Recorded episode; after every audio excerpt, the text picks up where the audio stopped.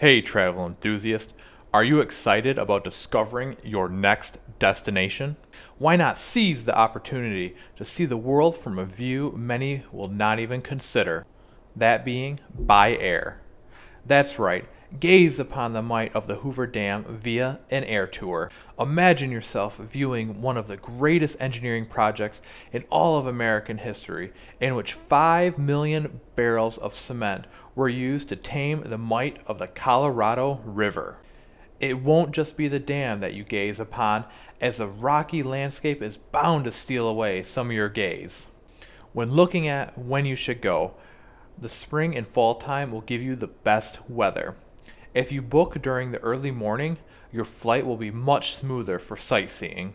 These tours generally last two and a half to three and a half hours in length.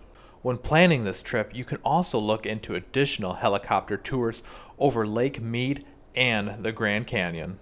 And as your insider travel tip, research the type of helicopter that you'll be traveling on to make sure that you can get a window seat because some of these helicopters will take up to four people at one time.